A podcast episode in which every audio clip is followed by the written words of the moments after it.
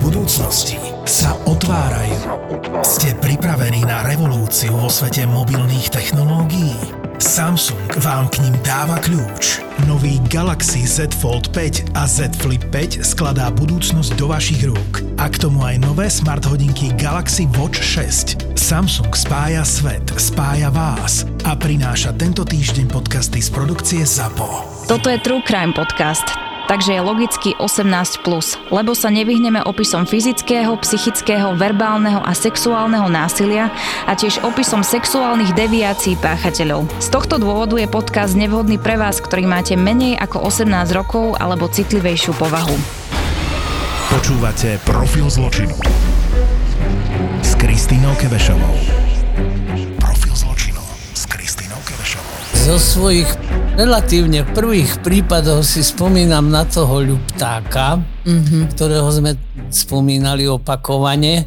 Štvornásobný dokázateľný vrah, bol to taký sexuálny predátor, veľmi primitívny, inakšie podpriemerný kognitívne, intelektovo. A on si vyberal ženy, nie? Myslím, že cieľene alebo náhodne, či... On si náhodne vybral nejakú ženu, o ktorej predpokladal, že sa nebude vedieť až tak veľmi brániť a keďže bol fyzicky pomerne zdatný, bol to taký čo on robil? On bol nejaký robotník alebo niečo? Ovčiar. Áno, na Saláši niekde on bol, že? robil, áno. No a tak tú ženu vždycky znehybnil a on používal tento cynický termín a sexuálne som ju použil. To vám povedal. Sexuálne to som nám povedal všetkým aj orgánom činným v trestnom konaní. On až potom, keď už hrozilo, že e, dostane, v tom čase ešte bol trest smrti, tak, tak vtedy sa rozhodol, že všetko popria, že povie, že ho donútili k tomuto priznaniu. Ako ich znehybňoval tie ženy?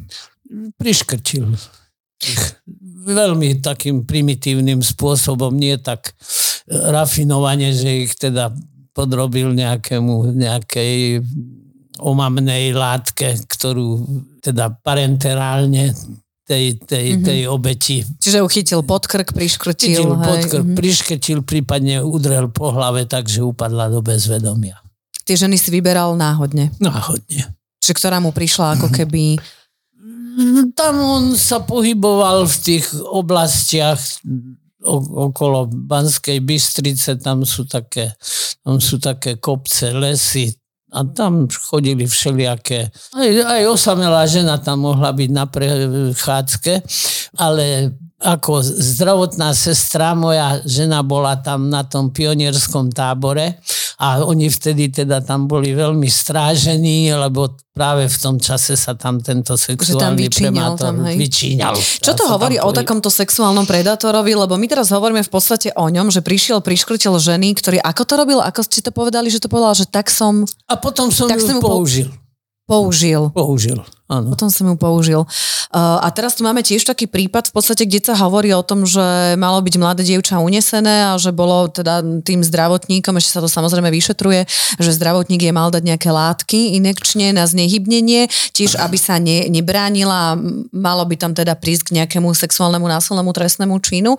Nebudeme rozoberať ten prípad ešte, lebo není uzavretý aj z úcty ešte k obeti, ale samozrejme, čo to hovorí o tých predátoroch, o tých čamrdoch, ktorí proste si zoberú tú obeť a ju znehybnia, aby sa nehýbala. Ako mne to ako žene, nie som odborník, evokuje neuveriteľné slabožstvo.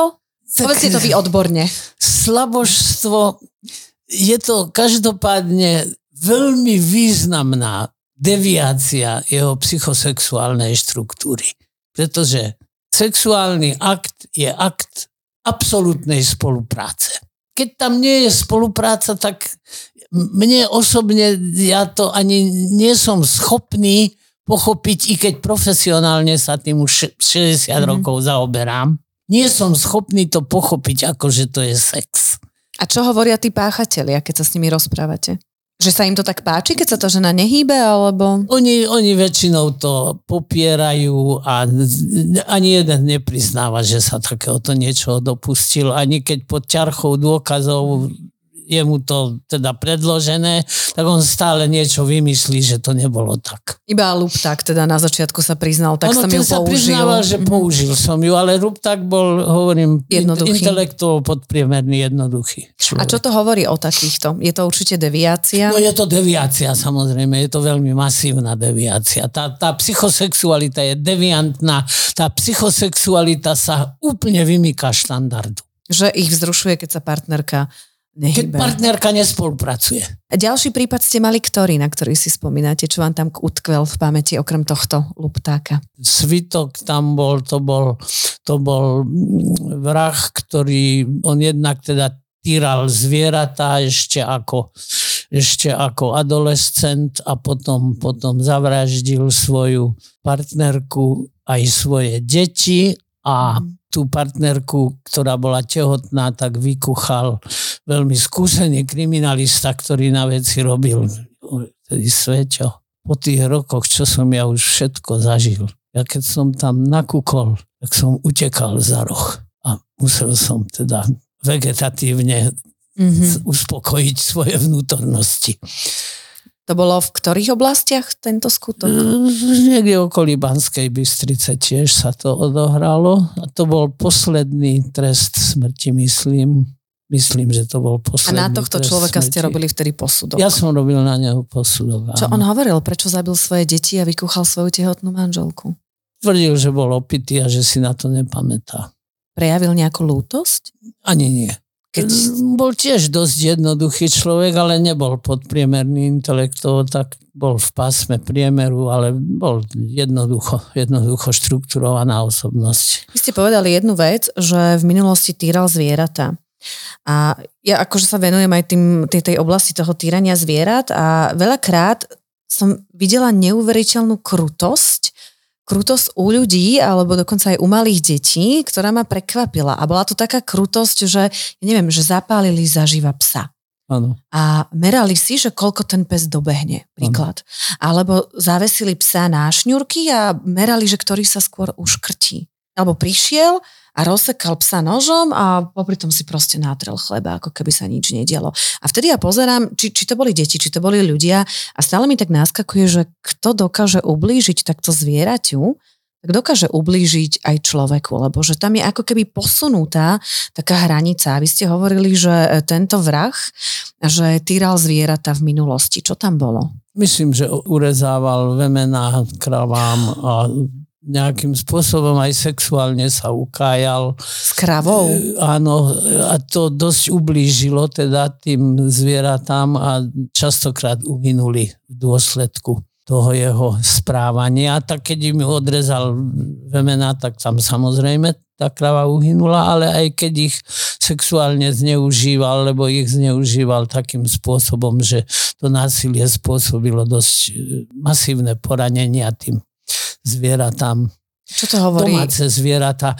No e, takto, hovorili ste o tých detičkách. E, Keď dieťatko sa takýmto spôsobom správa, tak vždycky treba spozornieť a treba ho sledovať psychiatricky a potom samozrejme aj psychiatricko-sexuologicky, lebo to vždy signalizuje, že niečo Pozor. v psychike a v psychosexualite tohoto dieťaťa by nemuselo byť v poriadku. Ale tu, čo ste uviedli, tieto prípady takýchto živých tvorov, s ktorými človek uzatvára priateľstva, tak to už je to už je skutočne za mnohými červenými čiarami, ale aj keď vytrháva mucha je obťažný hmyz a väčšinou ju zabijeme. Ale dávame pozor, aby sa pritom netrápila. A keby sme ju náhodou nezabili úplne, tak ju dobijeme, pretože si myslíme, že aj taký veľmi jednoduchý a jednoducho štrukturovaný tvor, ako je mucha, tak bridí sa nám aby sme Utrpenie, jej bolesť. aby A sme je- jej spôsobili- prirodzene aby dané, sme jej hej, že- spôsobili utrpenie. A keď dieťatko chytí muchu a vytrháva jej nožičky a krídelka, tak aj to by nás malo upozorniť. Že si to všimníme, že asi tu nie je niečo v poriadku, ale keď sa vrátime ešte k tomuto vrahovi, ktorého ste riešili, čo ste mu robili posudok, ja si neviem predstaviť, že príde a odreže vemeno a znásilní kravu. A čo to hovorí o ňom? Ako, hovorí to, keď, keď no toto... hovorí to o je- masívne deviovanej Je to nejaká zoofilia, alebo okrem toho agresivita? Áno, aj zoofilia je v tom. Aj zofilné, zofilné správanie sa tu v tejto, ale to, to väčšinou bývajú mixované sexuálne deviácie. Že keď niekto zoofil, tak tam Hlavne ešte... Zofil z pravidla býva aj agresívny. Už samo o sebe mm-hmm. to, že sexuálne sa stýka s tvorom, ktorý sa tomu bráni prirodzene, pretože je to pre niečo neprirodzeného, tak už to hovorí o tom, že sa jedná o sexuálneho agresora. No a väčšinou oni sa k tým e, živým tvorom, domácim zvieratám napríklad správajú tak, že im to veľmi triznivo ubližuje. Že ho nejaká krava nekopla poriadne, akože ja byť krava, ten by letel, to je... Ach, no dobre, no ale fuj. Uh, poďme, poďme ďalej. Uh, on v podstate ale potom urobil úplne šialenú vec, že zabil svoje deti, nie? A ešte akože tú tehotnú manželku, že uh, tam akokoľvek môže mať človek v sebe alkohol, tak takéhoto brutálneho činu. Čo spustilo to jeho už úplne normálne psychosexuálne správanie prekračujúce hranice, to nevieme. Myslím si, že skôr, že on sa dopúšťal sexuálneho násilia na tej tehotnej manželke, ktorá ho odmietala a to v ňom nejak spustilo také psychosexuálne pocity, ktoré možno v minulosti zažil alebo ani dokonca nezažil. A potom, ako sa tento spúšťač dal do pohybu, tak už potom v tom správaní pokračoval až po akt vypitvania a vykuchania toho dieťatka. Vôbec tam neboli nejaké, akože, že city, vôbec tam neboli nejaké city, že je to moje dieťa, hej? Nie, vyššie city u neho absentujú. Že to robili v stredoveku, nie? Že zobrali tie tehotné a ich tam vyrezávali im tam deti a neviem čo, že je šialené, že to je... No tak pokiaľ sa takéto niečo kdekoľvek dialo, ono sa to deje napríklad aj vo vojnách, tam sa skutočne tie najnižšie pudy a inštinkty stresu a traumatickým situáciám podrobených jedincoch. Mnohí z nás môžu na, mať niečo, o čom nevedia a čo ich nejaký spúšťací moment uvedie do pohybu. Hovoríme tomu syndrom kľúča a zámku. Trafíme tým kľúčom do toho správneho zámku a zistíme, že sa dá otočiť. Ste pripravení na najväčšiu podcastovú show v histórii ZAPO? ZAPO. Už v stredu 13. decembra v najmodernejšom klube na Slovensku Ministry of Fun Banská Bystrica sa môžete tešiť na cestovateľov z podcastu Choď do, Choď do a na ďalšiu dýchberúcu epizódu Vražedného psyché, psyché, ktorú nebudeme nikdy zverejňovať. Partnerom tohto exkluzívneho večera je Samsung. Choď do novej generácie skladacích telefónov Galaxy Z Fold 5 a Galaxy Z Flip 5. Vstupenky zoženieš iba na SK. Mali ste nejakého pedofila, nejakého sexuálneho predátora? S pedofilov, ale hlavne veľa je tých hebefilov, teda to sú tí, ktorí jednak uh, homoeroticky a jednak heteroeroticky zneužívajú ešte nie dospelé obete, chlapčekov alebo dievčatka. To sú väčšinou muži, nakoľko sú to ženy, sem tam prídeme aj na také niečo, ale ani sa nepamätám, že by som čosi podobného bol býval mal. A to ako si ani ne, nebýva tak, tak často medializované, publikované. No ja som zažila najviac mužov a čo bolo pre mňa akože také zvláštne, že veľa z nich vyzeralo tak, že na prvý pohľad by som to na nich nepovedala. Čo sa týka týchto pedofilov a sexuálnych predátorov, ktorí zneužívajú deti. A väčšinou to boli presne takí, že učitelia, kňazi, takí tí milí ľudia a mali niečo také, také nasládle v sebe, ako keby na ten prvý pohľad. Ženy som nezažila. Ženy som zažila jedine matky, ktoré predávali svoje deti, dajme tomu, že na výrobu pornografie, ale nie také, ktoré zneužívali. No tak dobre, ale, ale tá, táto motivácia skôr je pekuniárna, teda na zisk, na zisk zameraná, kdežto ty hovoríte kňazi, učitelia, ľudia prichádzajúci do kontaktu S práve s, alebo nie celkom dospelými, pubescentnými Mhm. jedincami. Možno už e, k tomu povolaniu takýto jedinec môže inklinovať, ale naozaj teraz by som bol strašne nerád, keby sa to kohokoľvek v tejto profesii dotklo, pretože napríklad tanečníci muži, nie je celkom štatisticky bezvýznamný počet homoeroticky zameraných, práve preto, že ten tanec k tomu skôr inklinujú ženy, alebo zženštilí muži. Ale to neznamená, že každý tanečník je, homose- je, je, je gay. Dokonca to vôbec nemôžeme dávať do súvislosti. Ale štatisticky významne viac sa ich v takomto povolaní nachádza. Ešte ste mali aký prípad, na ktorý si spomínate? No tak spomínam si napríklad na toho muža, ktorý tie detičky vyhodil z okna v Handlovej. Spomínam si aj na také prípady, ktoré, ktorých som mal veľmi pozitívny dojem z toho páchateľa. Bol to muž, ktorý mal za sebou štyri smrtky. Bol to vojak z povolania, ktorý opitý šoféroval, zobral dve stopárky a pri havárii obidve zahynuli, on prežil. Tak to nebola vražda, samozrejme, to bolo zabitie z nedbalosti, ale mm-hmm. z hrubej nedbalosti, pretože ohrozenie pod vplyvom návykovej látky. Ale potom tam bol druhý prípad, keď vo vchode, ktorom býval, sa organizovala party a manželský pár, starší manželský pár, u ktorého sa to dialo, bol ráno najdený bez života a všetky nepriame dôkazy svedčili k tomu, že sa tejto vraždy dopustil tento páchateľ. On sám na to má úplné okno, Že si vôbec nepamätal, ale hej? bol skutočne v ťažkom stupni opilosti. No a bol odsudený na 25 rokov. Po Vy psychiatrickom... ste mu robili posudok, hej? Pardon, psychiatrický a psychologický posudok mu robili znalci, ktorých poznám, ale ja som ho posudzoval v čase, keď po uplynutí 18 rokov zažiadal o podmienečné prepustenie. Ale aj psychológ nebol veľmi náchylný tomu.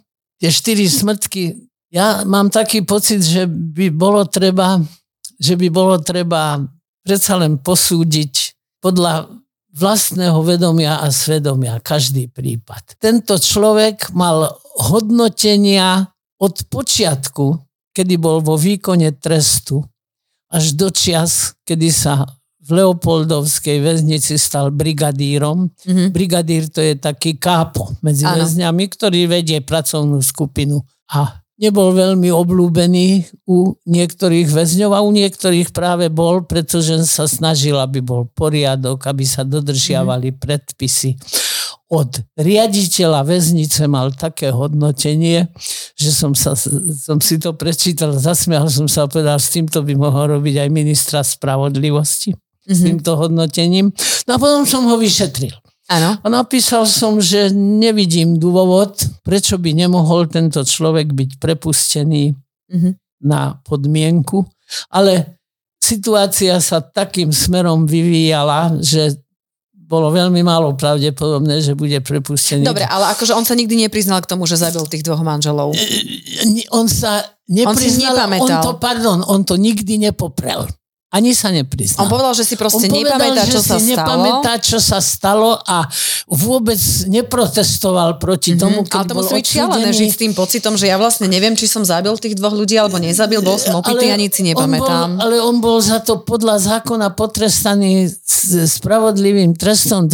25 rokov a on za tých 25 rokov nadviazal kontakt s jedným katolickým kňazom, Mhm. ktorý mu robil takého guru a s ktorým bol stále v kontakte.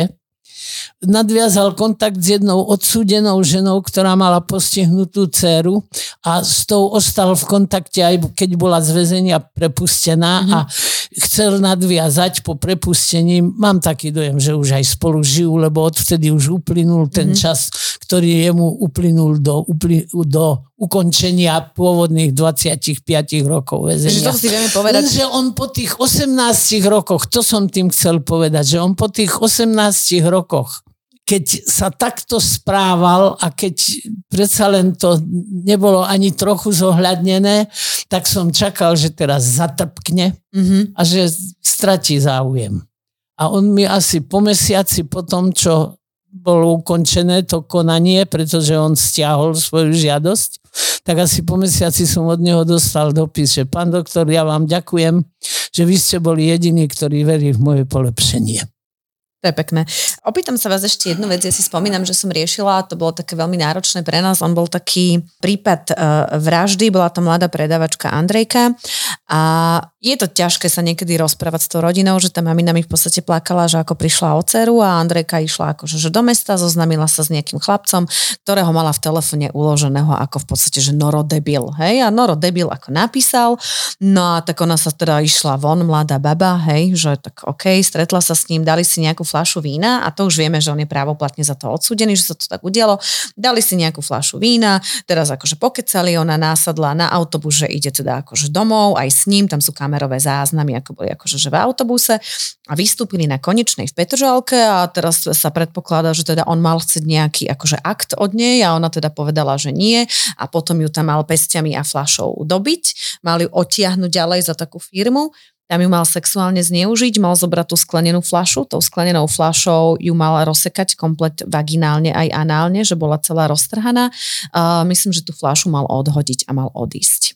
On je právoplatne odsudený v base. Andrejka tam ležala asi dva dní, že nikto ju tam nenašiel. Našli ju až po dvoch dňoch, kedy sa ju bohužiaľ nepodarilo Oživiť. zachrániť.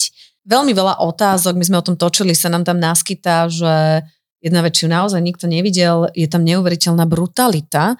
A čo toto hovorí o páchateľovi, ktorý ty mi nedáš, ja ťa zabijem, ale jedna vec, že ja ťa znásilním, ale že zoberem tú flašu a že ťa proste ako keby zneúctím, zo spodu roztrhám, je to... Sexuálne násilie aj na už usmrtenej možno, no ešte alebo ešte vtedy. žijúcej osobe, to mohlo byť spustené, to o, o tom on, že to v ňom drieme, v jeho psychosexuálnej štruktúre, použijeme tento termín, ktorý je teda štandardne používaný odborne, on o tom nemusel ani vedieť a zrazu pri tom násilnom sexuálnom akte, ktorého sa dopustil, sa ten proces spustil. To bol ten kľúč, ktorý zapadol do toho zámku. A on sa už v tomto brutálnom, devastujúcom násilí, ktoré, pri ktorom tiekla krv, pri ktorom bol veľmi zneúcťujúcim a takým, takým, takým hnusným spôsobom krvavo doničený. Ja neviem ani neviem nájsť termín. Sa teda... ponížiť, zničiť úplne, že bolo to... Ale tam ide, tam, ide o to, tam ide o to, že ten genitál bol takýmto spôsobom brutálne zničený do krva a do krvava. Mm. To sú sadistické prvky. To už môžu byť aj nekrofilné prvky toho správania. Sadizmus a nekrofília sa môžu prekrývať a aj to správanie, o ktorom sme hovorili dneska, to správanie, keď ja znehybním svoju sexuálnu obeď do tej miery, že ona nie je schopná ani spolupracovať, ani sa brániť, ale toto všetko v sebe prvky sadizmu samozrejme obsahuje. Mne tam hovorili potom aj iní členovia rodiny, že on aj partnerky, ktoré mal, tak teda, že boli týrané, boli bité. A presne tam bolo, že myslím, že podrezal psa alebo ho vyhodil. Čiže to je to, čo ste presne hovorili, že všímajte si tie maličkosti, že keď niekto podreže zviera, keď tam je nejaká agresivita, že tá agresivita sa môže stupňovať. Ale ešte jedna vec, čo je pre mňa taká zvláštna, ja pravidelne dostávam listy z basy od vrahov a konkrétne aj tomuto vrahovi, keďže sme o tom točili, sme chceli dať priestor na vyjadrenie. A on v tom liste teda akože napísal, že to nie je pravda samozrejme, že sa to nestalo, hej, ano. že vôbec tak to nebolo, že on odišiel a niekto to musel urobiť, tam bolo ano. veľmi veľa dôkazov, že jasne. tam to bolo jasné. jasne. Potom išiel do druhej fázy listu kde začal hovoriť, ako on ma obdivuje a aká ja som krásna a začal ako keby na mňa, hej, dávať také tie sexuálne a také tie návrhy, čo mňa akože teda veľmi prekvapilo. A potom, že teda, že keď ho pustia, tak by veľmi rád išiel na kávu. A čo bolo ešte pre mňa zvláštne, že on mi poslal list, na ktorom boli všade detské nálepky a kresbičky. A väčšinou vrahovia, keď mi píšu, tak od nich dostanem list, kde je, neviem, Mickey Mouse, srdiečko, kvetinka, že to vyzerá až tak infantilne, ako keby mi to prišlo z materskej uh, školy. Mm, neviem sa k tomu vyjadriť. Prečo ten vrah naozaj, naozaj to môže byť tak, že ten vrah... Tie, tie uh, akože... infantilné kresbičky, ťažko povedať skutočne to sexuálne násilie, ktoré tu je násilie samo o sebe, ktoré dokonca ešte môže ladiť s vyladením partnerky, pretože sadomasochizmus vo svojich takých miernejších prejavoch ešte Dobre, ale tu sa bavíme ochotní, o vraždách, hej? Tu není, že chytím sme, ťa pod krk moja, hej? Tu sa bavíme o vraždách, iste, hej? Že... Iste, ale sme ochotní to ešte dokonca akceptovať a potom sa to postupne stupňuje, stupňuje, až to prekročí do narušenia kontinuity tela, krvácaniu.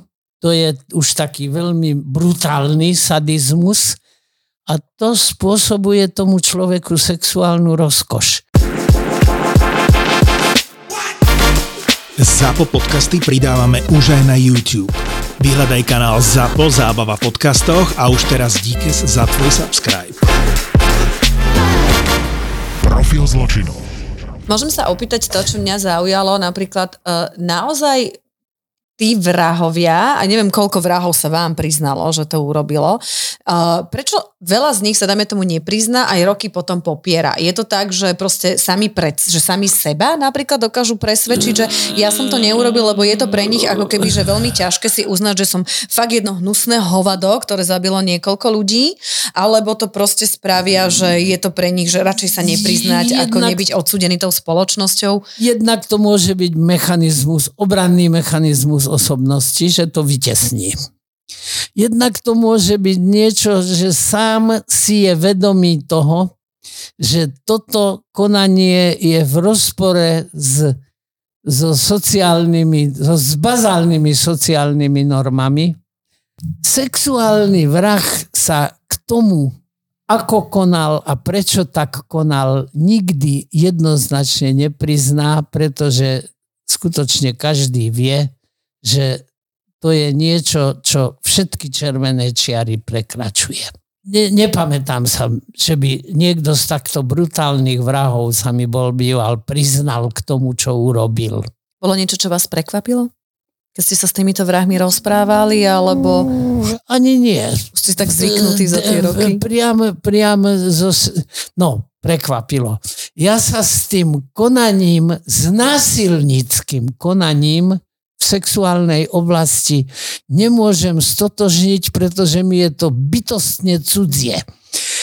I keď profesionálne to chápem a som stotožnený s tým, že to patrí do psychosexuálnej výbavy niektorých deviantných jedincov. Ale neprekvapuje ma to, ba pravdu povediac, už ma neprekvapuje skoro nič. Prekvapilo ma teraz v poslednom čase veľa týchto do stavu bezvedomia. Ženy, hej, že dali stavu, obete. Mhm. Do stavu neschopnosti spolupracovať a prežívať spolu s partnerom. Že sa nám toto ako keby objavuje, hej, že znehybním si partnerku. Toto ma prekvapuje mm-hmm. a e, uvažujem nad tým, či je to len tým, že sa to tak zmnožilo, že to v minulosti nebolo publikované, alebo či je to tým, že by jedno je isté, že od čias druhej svetovej vojny sa v ľuďoch hromadí agresivita, ktorú niekedy vedia zo seba vydať primeraným spôsobom, športom, dobrodružným mm-hmm. spôsobom života, nejakými teda adrenalínovými aktivitami. A niekedy ju nevie zo seba vydať a keď, sa to, keď je to nahromadené, tak to potom prepukne niekde úplne nenáležitým spôsobom. A preto agresívnych konaní aj preto, že sú samozrejme medializované a sú významne publikované, ale aj preto, že ich pribúda. Určite Mne sa zdá, ich že pribúda. pribúda akože na, naozaj, tých, pribúda. naozaj tých sexuálnych predátorov, lebo není týždeň, aby mi nenapísalo nejaké dieťa, že bolo sexuálne zneužívané. Uh, iba za ten čas, čo som prišla za vami, tak som dostala tri správy o ďalších sexuálnych predátoroch. Akože je toho veľmi veľa a potom sa mi zdá, že pribúda Veľa mi píše aj žien, alebo aj teraz sme mali prípad kedy proste muž rozstrielal svoju bývalú manželku a kedy sa hovorí o domácom násilí, veľmi agresívnom. Teraz som sa rozprávala so ženou, ktorá si prežila 4 krát, že ju chceli proste zavraždiť. Že aj to domáce násilie je asi veľmi vážnou, vážnou témou a pokiaľ takí títo chlapi bijú tie ženy, tak ono to nekončí to jednou fackou a vždy sa to stupňuje a častokrát to môže skončiť agresivitou, môže to skončiť vážnou vraždou. Čo to hovorí o tých mužoch? Čo sú, podľa mňa sú to strašné slabosti, tí chlapi, hej? Že ženu si sfackuješ, ale chlapovi sa nepostavíš. Ja to vždy hovorím tým tyranom, postav sa dvojmetrovému chlapovi a buď frajer a nefackaj tú svoju manželku. Viete, ešte tie poruchy osobnosti sú totiž to strašne zmiešané a strašne tých prejavov, tých, tých klastrov, ako hovoríme odborne, je veľa.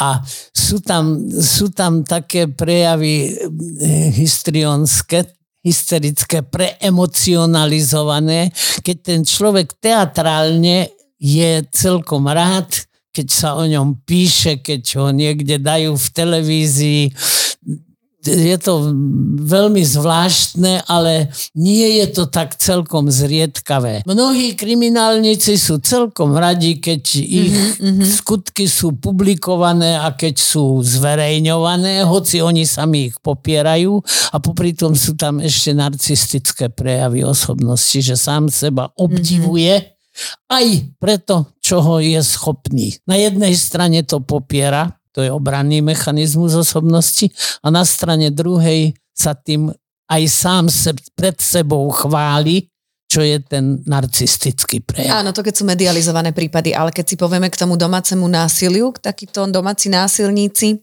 aký je taký ten ich... No, u, určite týmto svoje seba neisté ego posilňuje, ako som už povedal, nie skoro vždy, vždy neúspešne nikdy nedosiahne to, že by svoje ego takýmto spôsobom uspokojil. Uspokojí ho vždy len dočasne. A preto tie násilia sa opakujú úplne stereotypne. A budú sa opakovať, e, pokiaľ vlastne žena alebo spoločnosť alebo niekto to neukončí. Lebo no, to nie je o tom, že on by prestal. Podľa môjho názoru to nikdy ani žene, ani spoločnosti sa ukončiť nepodarí, ale napriek tomu sa o to musíme veľmi, veľmi úporne snažiť. Aby sme to aspoň eliminovali. Obávam sa, že to, čo mu hovoríme štokholmský syndrom v prípade domáceho násilia. Ale ešte raz hovorím, nie je to len násilie muža voči žene, ženy voči mužovi. Vyskytuje sa menej často, aj už z dôvodu toho, že predsa len muži Dobre, robili ste posudok na nejakú ženu, ktorá byla svojho manžela? Mm, už sa, sa mi stalo. Áno? Určite áno, určite áno. A poznal som také prípady, keď teda veľmi, veľmi ponižujúcim spôsobom sa žena správala voči mužovi v spoločnosti a Málo kedy je to Aj predmetom... fyzický útok tam bolo, dajme tomu, hej, že tam trebalo... Mhm. Fyzicky skôr psychické týranie, ale málo kedy to býva predmetom trestného stíhania, mm. pretože ten muž sa dokonca aj naozaj hambi takéto niečo zverejniť pravdu povediac, to násilie, takéto jednak patriarchálne násilie, ja som tu pánom a ty budeš poslúchať. Dokonca ešte stále pretrváva v spoločnosti ten názor, že to je povinnosťou ženy podrobiť sa sexu v manželstve. To teda je mýtus, pretože sex je jedna absolútne Dobrovoľná. Dobrovoľná a, a, a spolupracujúca, komunikujúca záležitosť, ktorej keď raz sa manželka rozhodne, že toto už koniec, tak toto už koniec. A môžu tomu hovoriť rozchod od lôžka a stola, alebo môžu tomu povedať rozvod, alebo môžu tomu povedať, že úplne uvoľníme svoje spolužitie, lebo my už mm-hmm. dvaja sexuálne nič medzi sebou nemáme. Ale v každom prípade, keď raz jeden z partnerov povie, že nie je ochotný tomto momente, alebo nikdy, alebo po určité obdobie sexuálne komunikovať, tak toto musí ten druhý partner rešpektovať. Tie pokusy o sekundárnu viktimizáciu. Sekundárna viktimizácia to je niečo ako keď žena v minisukni stopuje a potom sedí s tým mužom vedľa neho, preloží si nohu cez nohu a teda podrobuje ho takému pokušeniu a dokonca ešte aj pán docent Plzák, s ktorým som sa ešte osobne poznal a veľmi som rešpektoval jeho názory na partnerské spolužitie, ale aj on hovoril, že toto by ženy nemali robiť. Tak možno by to nemali robiť, ale aj v tomto prípade sekundárna viktimizácia, teda obviňovanie tej ženy, že ho vyprovokovala určite. k tomuto konaniu. Keby si si nedala toto, sukňu, tak nie si znásilnená, určite to není správny, to, to, správny postoj. Toto, hej, alebo... toto, nie je, toto nie je vysvetlenie a toto, toto nemožno akceptovať. Ďakujem, veľmi pekne sme si to povedali, e, stihli sme iba niekoľko prípadov, viem, že ich máte neuveriteľne veľa. E, každopádne, nikto z nás nemá napísané na čele, že je vrah, nikto z nás nemá napísané, že je pedofil, že je sexuálny e, kriminálnik, deviant, Treba si dávať pozor, ja stále hovorím, že je veľmi dôležité počúvať obete.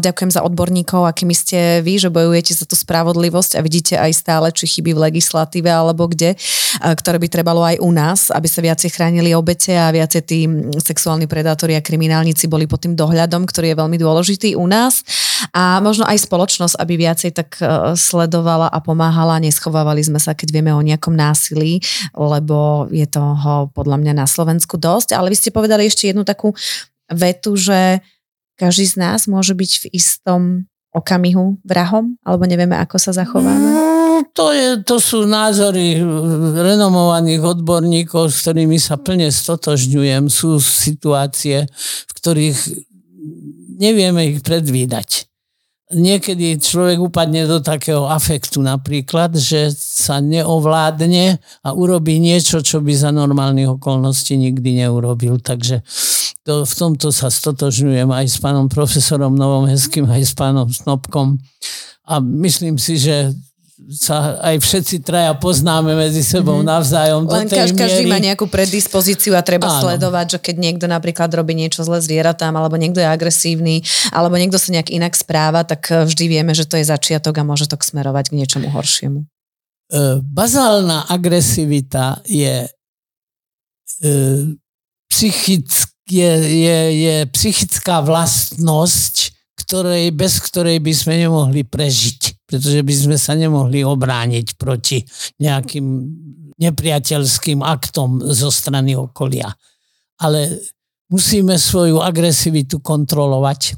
Musíme ju mať do tej miery pod kontrolou, aby sa nám nevymkla z rúk a aby sme sa nesprávali tak, že to potom oľutujeme a proti agresívnemu správaniu niektorých jedincov musíme, nesmieme prestať bojovať, i keď vieme, že tento boj sa nikdy nedá vyhrať úplne do konca. Ďakujem, že ste prišli, ste úžasná bytosť a ďakujem za krásny rozhovor. ďakujem za pozvanie. Túto epizódu si môžete pozrieť aj ako video na našom YouTube kanáli ZAPO Zábava v podcastoch. Pliaga. Pliaga.